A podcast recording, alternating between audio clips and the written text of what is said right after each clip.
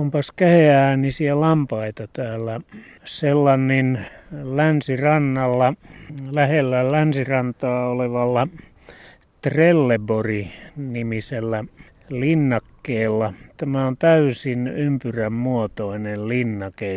Ympyrän muotoinen kehä kiertää tässä. Istumme sen kehän rinteessä ja katselemme tuonne toista puolta. Tuota ympyrää sinne on matkaa sata kolmekymmentäkuusi metriä on tämä halkaisija. Ja näitä tällaisia täysin säännöllisiä ympyröitä, joita valli kiertää. Tässä on korkeus joku viisi seitsemän metriä, niin näitä on täällä Tanskassa viikinkiaikaisia neljä kappaletta. Ainakin neljä kappaletta. Yksi on Limfjordenin varrella tuolla Pohjois-Jyllannissa. Se sulkee sitä vesireittiä, jota monasti käytettiin sen sijaan, että oltaisiin kierretty koko Jyllannin niemimaa. Siellä oli suojasampi reitti.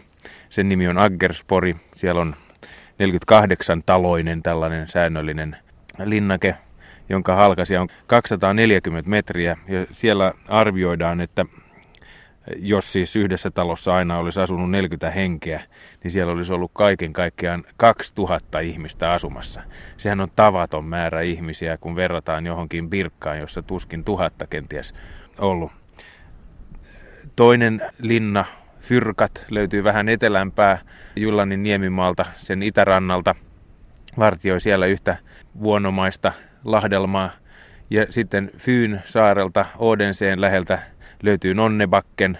Se tosin on niin pahoin tuhoutunut, että siitä ei tiedetä edes vallin leveyttä tai, tai sen suojahaudan leveyttä. Saati talojen pituutta. Nämä kaikki tiedot tiedetään muualta. Se on ollut tällainen satakaksikymmentä metrinen. Sitten on tämä Trelleborg, jota on tahdottu ymmärtää Trolleborgina, niin kuin peikkojen linnana, mutta se kaiketi tarkoittaa puulinnaa.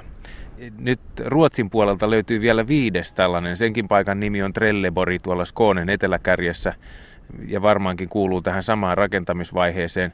Ja se on osittain ennallistettu ja se tosiaankin on ihan kokonaan puupintainen. Nämä kaikki maavallit on, on siis saanut puukatteen. Tästä puuttuu tietysti näiden vallien päältä puuvarustusta, yksi tai kaksi kerrosta ja torneja ja niin edelleen. Vallin leveys on siinä lähes kaksikymmentä metriä tässä Trelleborgissa ja tämän koko ympyrän jakaa kaksi ympyrän läpi suorakulmaisesti kulkevaa tietä ja se jakaa tämän neljään osaan.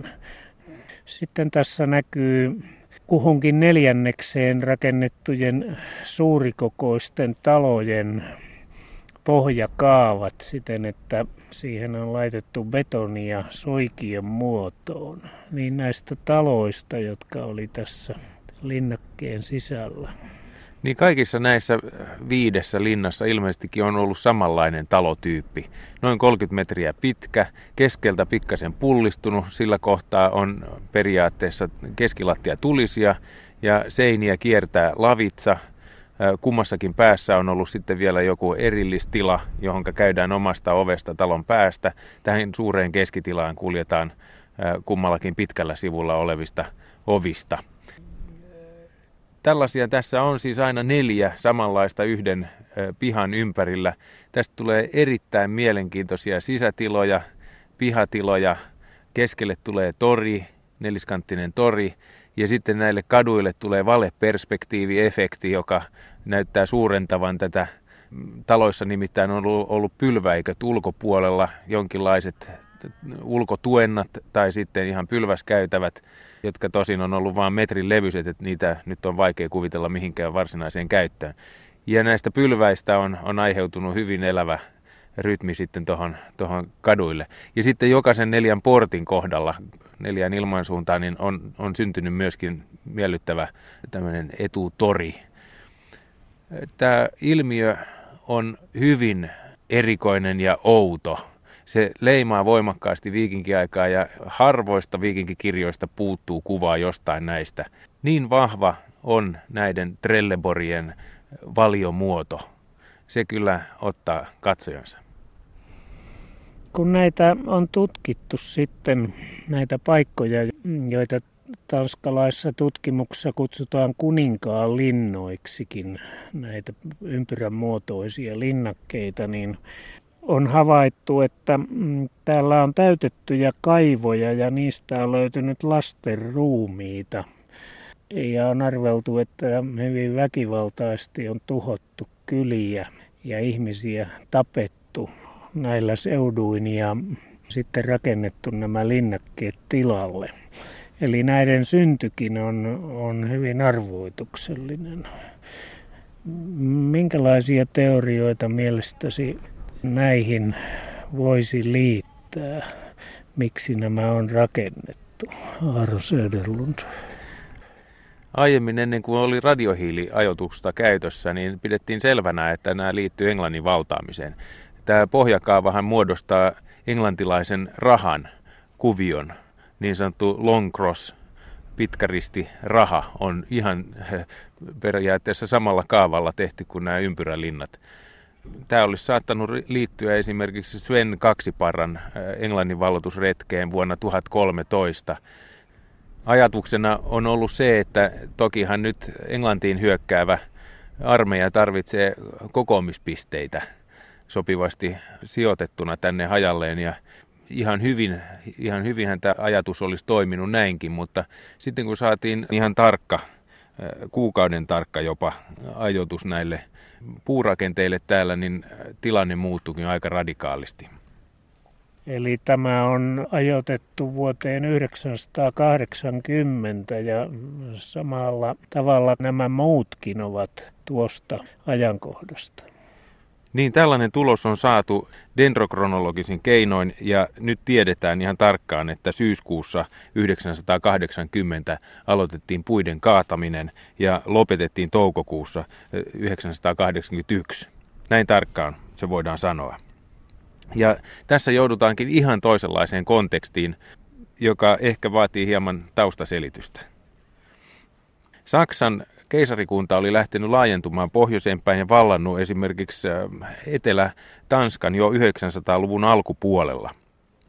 Hedeby oli vallattu vuonna yhdeksänsataakolmekymmentäneljä. Ja sitten uusia käännytysohjelmia oli käynnistetty tanskalaisten käännyttämiseksi pakolla tai sovinnolla. Paitsi kristinuskoon, niin myöskin sitten Saksan keisarikunnan kontrolloiman Hampuri-Bremenin arkkipiispan alaisuuteen. Siihen aikaan ilmeisesti oli olemassa Jyllannin valtio ja Tanskan valtio. Englantilaisissa asiakirjoissa puhutaan mustista tanskalaisista ja valkoisista tanskalaisista. Valkoiset tanskalaiset asuivat ilmeisestikin Oslon vuonon alueella ja Ruotsin etelärannikoilla ja Skånessa. Ja sitten myöskin he asuttivat pääosaa Tanskan saarista. Ja sitten nämä mustat tanskalaiset, niin he taas asuivat Jyllannin niemimaalla ja siihen läheisesti liittyvillä saarilla. Ja nyt äh, Harald Sinihampaan vanhemmista tiedetään, että hänen isänsä Gorm kuului näihin etelä-tanskalaisiin, eli jyllantilaisiin.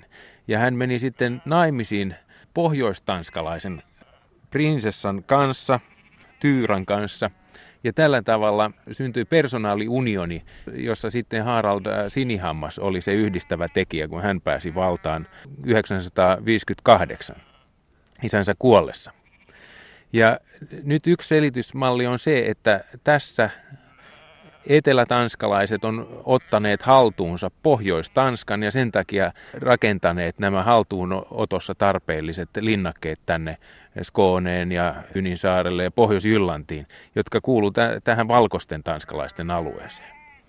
Semmoistakin on arveltu, että Harald Sinihammas ryhtyi aikamoisiin kansaa rasittaviin hankkeisiin ja sitten täällä nousi kapina, että olisi jopa sisäiset olot vaatineet tällaisten rakentamista. Kuitenkin tuntuu niin, että ei kuningas olisi alamaisiaan voinut niin kohdella, että tapattanut suurin joukoin. Ja tässä onkin sitten toisenlainen lähestymiskulma tarjolla. Se liittyy tähän äsken mainittuun Saksan keisarikunnan laajentumispyrkimykseen, siis sellaiseen käännytystoimintaan, joka ymmärrettiin itsestään selvästi siten, että Hampuri-Bremenin arkkihiippakunnan alaisuuteen kääntyneet olisi myöskin keisarikunnan alaisia saman tien. Ja niin kävi, että estääkseen kaikki mahdolliset syyt käydä omaa valtiotaan vastaan uudestaan, niin kuin yhdeksäntoistakolmekymmentäluvulla oli tapahtunut, Harald Sinihammas kääntyikin kristityksi. Ja tällä tavalla poisti siis muodolliset syyt aggressioon Saksan taholta. Mutta se tapa, millä hän teki sen, on aika mielenkiintoinen. Hän nimittäin ei kääntynyt Hampuri-Bremenin arkkihiippakunnan alaisuuteen, vaan käännyttäjänä toimi Poppo-niminen munkki. Kuningas Harald Sinihammas oli koetellut Popon uskoa ja uskontoa laittamalla hänelle metallihanskan käteen ja sitten määrännyt, että nyt pidät sitä liekeissä, sitä kättäs. Ja kun, kun äh, munkki on näin oli tehnyt hievahtamatta, niin silloin, silloin oli ilmeisen selvää Harald Sinihampaalle, että tässä on hamingiaa tässä uudessa uskonnossa, eli tällaista viikinkien arvostamaa voimaa. Ja niin hän siis kääntyi vuonna yhdeksäntoistakuusikymmentäviisi, mahdollisesti sinä vuonna, kristityksi, mutta ei siis Hampuri-Bremenin arkkihiippakunnan alaisuuteen. Tästä seurasi ensinnäkin varustelujakso. Danewirken pistettiin uudestaan kuntoon, Hedeby linnoitettiin, monet muut ö, Tanskan kaupungit linnoitettiin samaan aikaan ja sitten alkoi sota. Tanskalaiset ei siinä kauhean hyvin tietysti pärjännyt suurta keisarikuntaa vastaan, mutta sitten keisari kuoli Kalabriassa, Etelä-Italiassa, ja silloin Harald näki tilaisuuden tulleen ja silloin hän hyökkäsi taas takaisinpäin ja valtasi takaisin alueita. Ja nyt tähän vaiheeseen voi ajatella liitettäväksi tällaista, että joku ulkopuolinen valta tulee tänne ja miehittää laajat alat Tanskaa ja laittaa tänne sitten väkivaltaisesti linnoituksia. Eli ovatko nämä Saksan keisarikunnan aikaansaannoksia? Tätä puoltaisi se, että Friiseinmaalta me tunnetaan tällaisia pyöreitä linnoituksia Hollannin alueelta. Tosin niiden talot ei ole yhtä kauniisti järjestettyjä, eikä ne ole tällaisia viikinkityyppisiä kuin täällä. Mutta paljon miehiä täällä on ollut koolla. Joskin on arveltu kuitenkin, että näitä ei ole kovin kauaa aikaa käytetty siihen tarkoitukseen ainakaan, mihin ne rakennettiin. Niin ensin noista, noista miehistömääristä. Ilmeisesti Odenseen linna ja Fyrkat siellä Jyllannissa, niin niissä on ollut noin kuusisataaviisikymmentä henkeä. Tässä Trelleborgissa, tässähän on neljä pihaa, eli kuusitoista taloa niin kuin näissä kahdessa äsken mainitussakin, mutta sen lisäksi vielä viisitoista taloa tuolla ulkopuolella, niin tässä on ollut noin tuhatkaksisataaviisikymmentä henkeä. Eli varsin isoista ihmismääristä on ollut kysymys. Sitten mitä tulee tähän asumisjaksoon. Esimerkiksi Fyrkatissa kävi sillä tavalla, että jo rakennettaessa yksi seinä, yksi muuri, valli sortui, eikä sitä koskaan korjattu. Sitten näistä rakennuksista huomaa, että eihän näissä ole kaikissa edes tulisijaa. Monesta puuttuu se, eli tätä ei ollut edes tarkoitettu ympärivuotiseen asumiseen. Ilman tulisijaa ei edes armeija pärjää. Ja sitten kun on katsottu näitä asumisjäänteitä, miten tämä on jäänyt, niin hyvin monessa tapauksessa ne on siviililuontoisia. Fyrkatista jälleen löytyy esimerkiksi kultasepäntöitä ja, ja hopeasepäntöitä. Mi- mistä tässä on kaiken kaikkiaan kysymys, niin se on vielä ihan avoin. Kun tänne rakennettiin tällaisia linnakkeita ja niihin taloja, niin kyllähän ne väki sitten, siviiliväki, otti myöhemmin käyttöön omaan tarkoitukseensa, että siltä ajalta sen seurauksena varmaan noita siviilielämän merkkejä täällä on. Niin esimerkiksi nämä kaivoista löytyneet lapset saattaa olla ihan normaalia lasten tappamista, mikä, mikä oli vallalla siis pakana-aikaisessa Tanskassa. Ei kukaan heitä kaivoon ruumiita. Niin mitä tulee näihin tällaisiin pakanallisiin tapoihin yhdeksänsadan luvun loppupuolella Tanskan maalla, niin on tältä ajalta silminnäkijä lausunto, jonka mukaan tanskalaiset on pitkään olleet jo kristittyjä, vaikkakin he yhä harjoittavat pakanallisia riittejä. Siis tämä on tätä rajankäyntiä, josta niin monenlaisia esimerkkejä on tullut vastaan täällä. Mutta noustaan tuonne vallille vielä katsomaan, miltä siellä näyttää.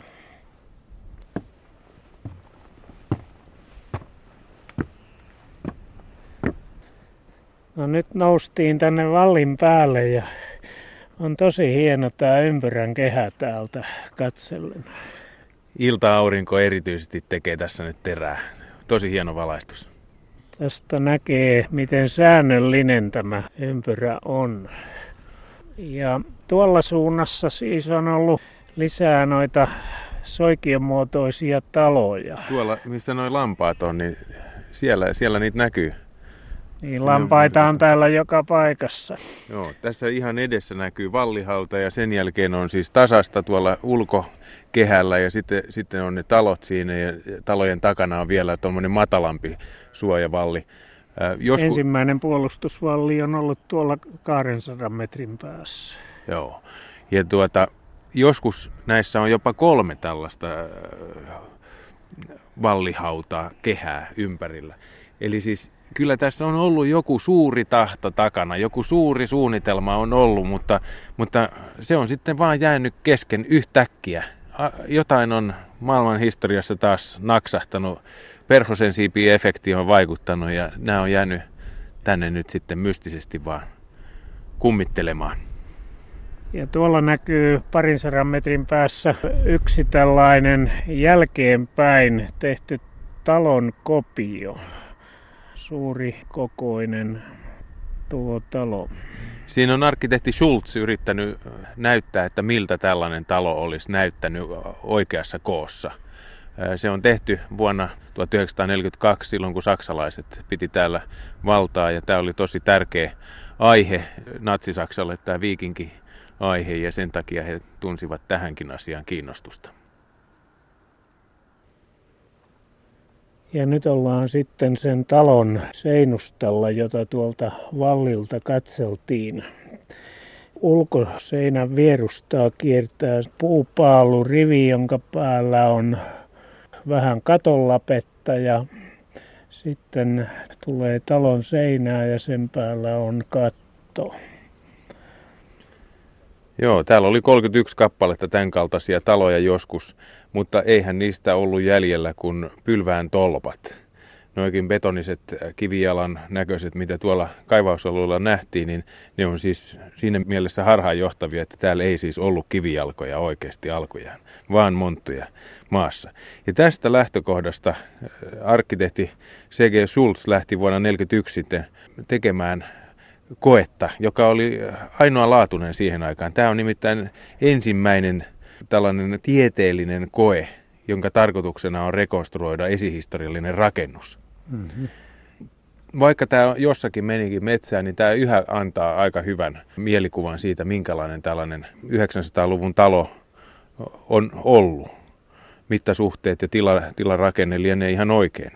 Se seikka, mikä tässä on mahdollisesti pielessä, on justiin tämä taloa kiertävä avokuisti. Ensinnäkin se on ihan liian matala, jotta sitä voisi käyttää mitenkään järkevästi. Siinä on yllättävän tiheässä pylväitä, jos niiden tarkoituksena on ainoastaan kannatella tätä mitätöntä kuistin katetta. Ja, ja niinpä kun muita vastaavia linnakkeita, erityisesti Fyrkattia ja Aggersborgia Jyllannissa on kaivettu, niin on huomattukin, että tässä nämä pylväät ei lähdekään kohti suoraan ylös, vaan ne on pikkasen kallellaan tuonne sisäänpäin, talon, talon harjaanpäin.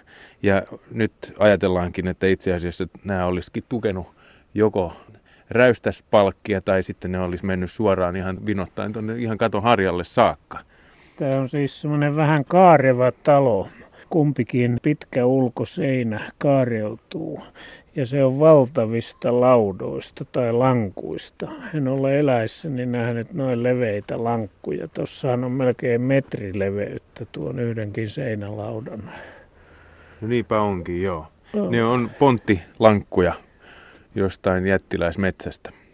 Jos vielä näistä pylväistä yksi pieni sananen. No. Nimittäin viikinkien tässä syntymistarussa kerrotaan, kuinka alkujätti Ymirin silmäripsistä luotiin ihmiskunnan talot. Ja nyt voidaan ajatella, että nämä ovat niitä silmäripsiä, eli meidän pitäisi kuvitella nämä pikkasen kaareutuvana kohoavan tonne ylös.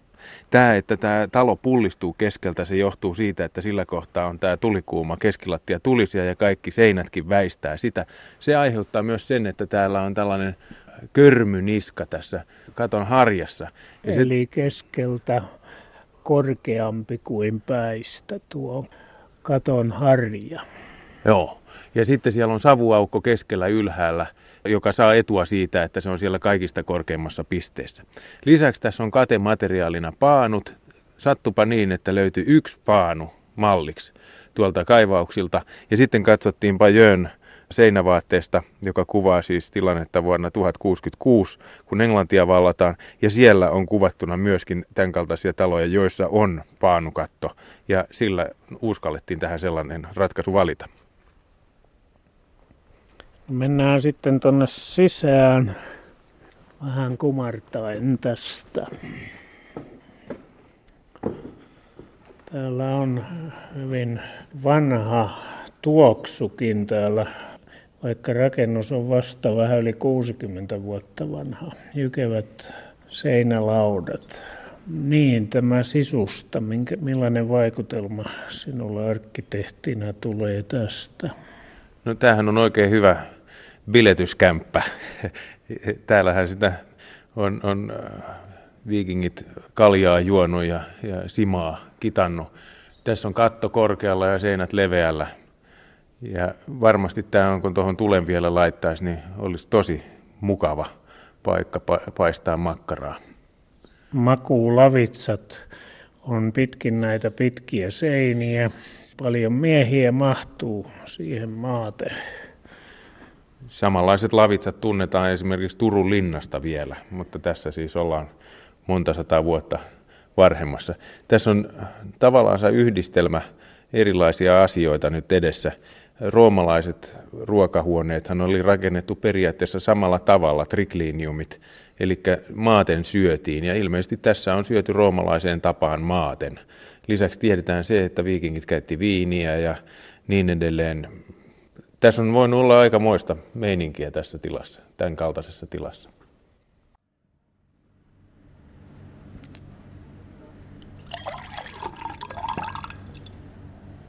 Siinä kaadoimme lasiin simaa Gamla Uppsalassa, eli vanhassa Uppsalassa, pullosta, joka on semmoinen suomalaisen vanhan kaljapullon näköinen, jota oli neljäkymmentä-viisikymmentäluvuilla. Ja tässä pullossa lukee Gamla Uppsala mjöd sima. Sitten siinä on kuva, missä on näiden kuninkaiden kummut, muinaisten kuninkaiden. Nehän ovat tuossa kirkon vieressä. Ja sitten lukee, että tämä on pantu vanhimman tunnetun reseptin mukaan. Odinsborg, Gamla Uppsala. Odinsborgin ravintolana varten kai.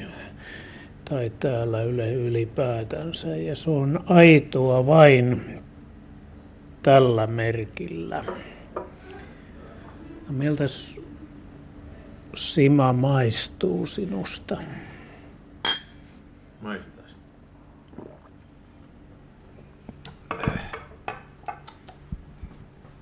Jos tätä joutuisi silmät kiinni juomaan, niin ei takuulla arvaisi, että mitä tämä on. Suomalaista simaa tämä ei kyllä muistuta muuten kuin, että nestemäistähän tämäkin on. Tästä jää aika vahva jälkimaku tonne. Ehkä, ehkä jotain, voisiko olla katajaista makua. Tässä, tässähän on semmoinen ongelma tässä simassa, että vaikka kuinka on yritetty, niin oikein hyvän makuisiin simoihin ei ole päästy, eikä kukaan tiedä, kuinka viikingit sen oikein teki. Mutta pääperiaate on kuitenkin se, että mitä enemmän tässä on sokeria, niin sitä suurempi on alkoholipitoisuus. Ja alkujaan se sokeri saatiin aikaan lisäämällä tähän, tähän tuota veteen hunajaa sellaisella kaavalla, että otetaan kahdeksan tai yhdeksän kertaa suurempi vesimäärä, johon sitten laitetaan tämä yksi osa hunajaa. Ja sitten keitetään sitä seosta, kunnes noin puolet vesimäärästä on haihtunut. Ja sen jälkeen lisättiin mausteet, esimerkiksi kanelia ja neilikkaa. Kanelin makua tuossa on kyllä. Kyllä siinä on, ja kyllä siinä vähän neilikkaakin on, niin kuin hammaslääkäristä tuttu. Ja sitten neste kaadettiin tynnyreihin ja vielä lisättiin hiiva perään. Ja käymisen jälkeen sima kaadettiin uusiin tynnyreihin ja sitten se varastoitiin. Ja mitä kauemmin sitä varastoitiin, niin sitä parempaa se oli. Eikö se ollut sitä parempaa myös, mitä enemmän hunajaa käytettiin jossain kai, sanotaan näinkin? Niin, mitä enemmän hunajaa, niin sitä vahvempi alkoholipitoisuus. Ja tämä sima oli jumalten juoma. Tämä oli siis uskonnollinen juoma. Ja kun viikinki joi itsensä syvään humalatilaan, siis tajuttomaan kuntoon, niin hän pääsi suoraan yhteyteen jumaliensa kanssa. Ja sen takia eli, sima oli niin vahvaa. Eli uskonto suorastaan velvoitti juomaan ja päihtymään. Kyllä se oli yksi pääohjelmanumero uskonnollisissa juhlissa. Mutta sen lisäksi simaa kyllä juotiin, niin kuin oluttakin, myös päivittäin. Simaa ja olutta valmistettiin paikallisesti, mutta sitten on vielä kolmas juoma. Olut oli vaan varmaan sellainen sosiaalinen juoma niin sanotusti, tai sillä ei ole uskonnollista vivahdetta. No, jos sille yksi vivahde pitää antaa, niin se on poliittinen. Eli nämä jaarlit tarjosi omien maittensa merkkimiehille olutta vuotuisjuhlissa. Ehkä kaikista parhaiten tämän oluen merkityksen huomasi silloin, kun se puuttui. Esimerkiksi vuonna tuhat kaksikymmentäkahdeksan Pohjois-Norjaan kiellettiin ohran vienti. Tämä oli Olavi Pyhän yksi, yksi radikaali teko, joka johti sitten kansannousuun, joka ajoi hänet maasta tuonne Venäjälle. Ja sieltä kun hän seuraavana vuonna sitten palasi takaisin, niin hänet tapettiin tuolla Trondheimin lähellä. Vähemmästäkin. Niin, niin tuota, oli jatkamassa, jatkamassa juomista edelleen. No jos tästä, kun oluesta nyt ruvettiin puhumaan, niin siitä vähän vielä, että miten se tehtiin. Niin ä, olutta pantiin jauhetusta ohrasta ja marjoista ja sitten ne maustettiin yrteillä. Että se olutkin on maistunut erilaiselta kuin mitä nykyään. Ja sitten vielä se seikka, että, että kun olutta juotiin, niin se tehtiin tällaisesta ä, oikeasti jalattomasta astiasta, eli, eli alkuhärän sarvesta tai, tai härän sarvesta, jota ei voinut laittaa mihinkään ilman, että se läikkyy yli. Se piti kerralla juoda kaikki pois. Joo, sarvellinen olutta. No entäs viini? Minkälainen merkitys sillä olisi katsottava olleen Pohjoismaissa tuohon aikaan? Siitä seikasta päätellen, että väkevää hedelmäviiniä, eli björriä, juotiin pienen pienistä pikareista, niin kuin portviiniä nykyään, niin, niin tuota, voi päätellä sen, että sen juomisen tarkoituksena ei ollut humaltua niin nopeasti kuin mahdollista, niin syvästi kuin mahdollista, vaan siinä oli myöskin tällaisia makuelementtejä. Ja, ja voisi ajatella niin, että jos mjöd, sima oli uskonnollinen juoma ja olut oli poliittinen juoma, niin sitten tämä björr, hedelmäviini, olisi ollut tällainen sosiaalinen juoma. Ja vielä näistä astioista, muuten näistä laseista. Niitä tuotiin ihan Irania myöten, mutta myöskin Reininmaalta. Mm-hmm. Otetaanko taas? Otetaan Valhallassa olleiden soturien muistoa kunnioittain. Muistoa kunnioittain. Hehän joivat siellä valkkyrioiden tarjoamaa simaa.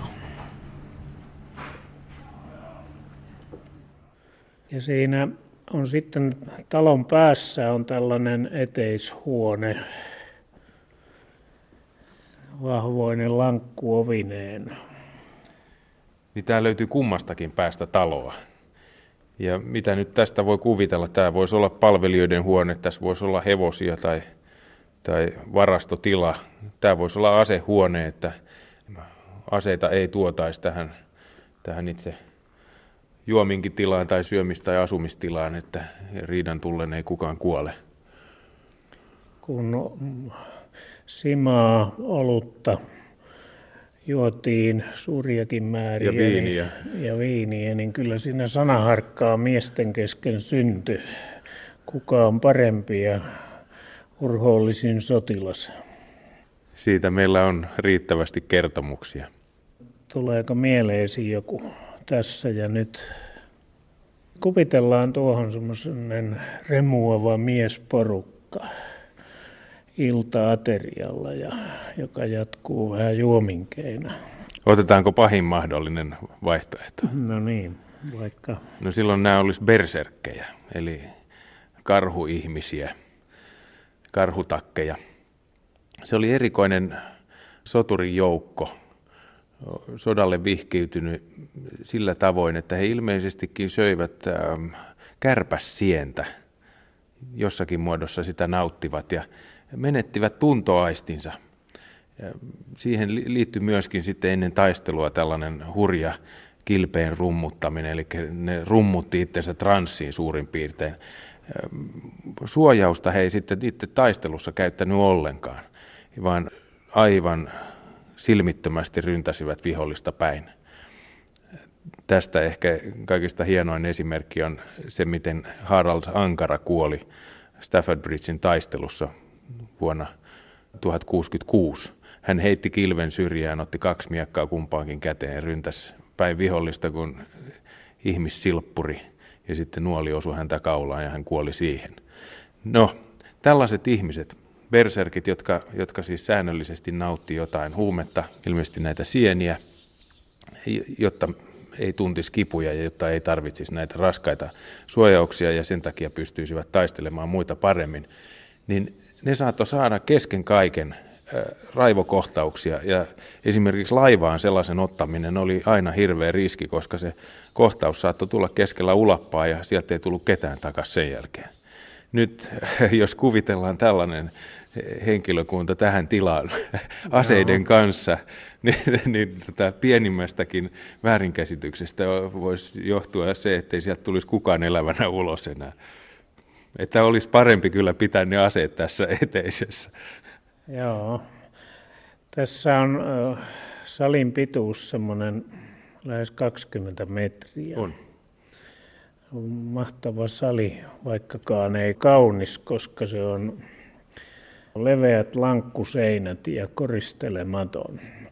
Tilaa on joku, korkeuttaa joku kuutisen metriä. Joo. Jykevä laitos. Kyllä, ja varmasti on palvelu hyvin. Ja tässä vielä sellainen juttu, että tähän muistuttaa tällaista laivaa, että mahdollisesti tässä on aina ollut sitten yksi laivamiehistö yhdessä talossa, juuri niillä omilla soutajapaikoillaan, että siinäkin mielessä tämä on aika mielenkiintoinen. Itse asiassa tämä muoto tässä, niin tämähän noudattaa viikinkien suurtalonpojan asuntoa aika pitkälle. Tästä tosin puuttuu se sisäinen tolpparivi. Eli pitkä taloa. Niin. Pisimmät niistä on lähemmäs sata metriä pitkiä, kahdeksankymmentä metriä, kuusikymmentä metriä on ihan, ihan tavallista. kolmekymmentä metriä on se semmoinen standardi, eli juuri tämän kokoinen, mutta siinä siis asuttiin toisessa päässä, jossa oli liesi, ja sitten toisessa päässä oli karja. Siis niin kuin virolainen maalaistalo.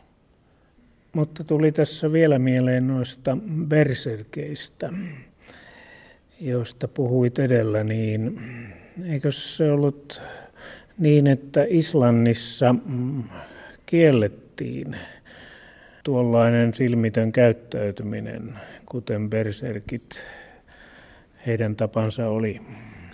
Niin, berserkismi se kai olisi berserksganger, berserkin tilaan meno. Se tosiaan kiellettiin tuhatsadanluvulla äh, Grakas-lakikirjassa ja perusteena oli, että katsottiin, että berserkismi muodosti uhan äh, julkiselle järjestykselle. Haluatko muuten lisää esimerkkitapauksia berserkeistä? No joo, kerro vaan. Onhan ne erikoinen joukkoonsa. Joo, tota, yksi Islannin suurimmista skaldeista, Egil Skallagrímsson, on tällaisen berserkin poika. Ja kävi kerran sillä tavalla, kun lapset pelas ja sisäkkikin oli mukana siinä pallopeliä isänsä kanssa, niin isä niin innostui yhtäkkiä, että tappoi sen sisäkön ja melkein lapsensa ennen kuin taas rauhoittui siinä sitten. Eli kyllä se tosi kova on ollut tällaisten kanssa oleminen. Mutta sitten tälle ilmiölle tunnetaan paljon pidempi historia, mutta myöskin rinnakkaistapauksia. Ehkä, koska ne osuu tähän viikinkiaikaan, niin ehkä niistä muutama sana. Kysymys on sudennahkoista. Kun berserkit oli siis karhupaitoja, niin nämä sudennahkat, Ulf Hednar, oli myöskin tällaisia samanlaisia fanaattisia taistelijoita. Kun tällaisia eliittijoukkoja nimenomaan käytettiin viikinkikuninkaiden henkivartiokaarteina, niin voisikohan siitä ajatella tällaista jatkumoa nykyaikaan, että esimerkiksi Englannin kuningattaren henkivartiokaartin karhuhatuissa esiintyvät sotilaat jollain tavalla heijastelisi tätä vanhaa kunnon viikinkiajan berserkismiä.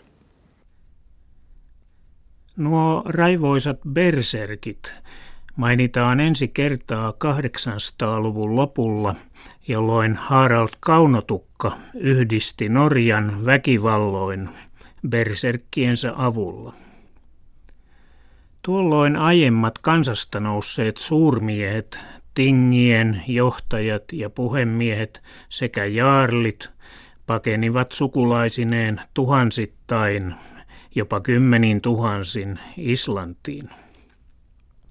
Mutta sopinee tähän vielä todeta, että taistelu ja soturien ihanteet ovat viikinkiajan riimukivissä ja ruhtinaiden kunniaksi laadituissa runoissa jatkuvasti käsitelty aihe. Tällaisia sotureiden ihanteita olivat rohkeus, voima, sotainto ja taistelun viehätys sekä kuolemaan asti kestävä uskollisuus tovereille ja johtajille. Tämänkaltaisia ihanteita, sotaintoa ja taistelun viehätystä kuvastaa hyvin Egil Skallagrímssonin saagan säkeistö noin vuodelta yhdeksänsataakaksikymmentäviisi. Olen kulkenut ympäriinsä miekanterä veressä ja keihäs viuhuen. Korppi seurasi minua. Me tunkeuduimme rajusti eteenpäin. Hurjina me taistelimme. Tuli roihusi miesten taloissa. Me annoimme veristen ruumiiden riutua hengiltä linnan portilla. Ja Skånesta löydettyyn Söörupin riimukiveen noin vuodelta tuhat taas on kirjoitettu. Sakse pystytti tämän kiven toverinsa Esbernin, Tooken pojan, muistoksi. Esbern ei paennut Uppsalan luona, vaan taisteli niin kauan kuin hänellä oli ase.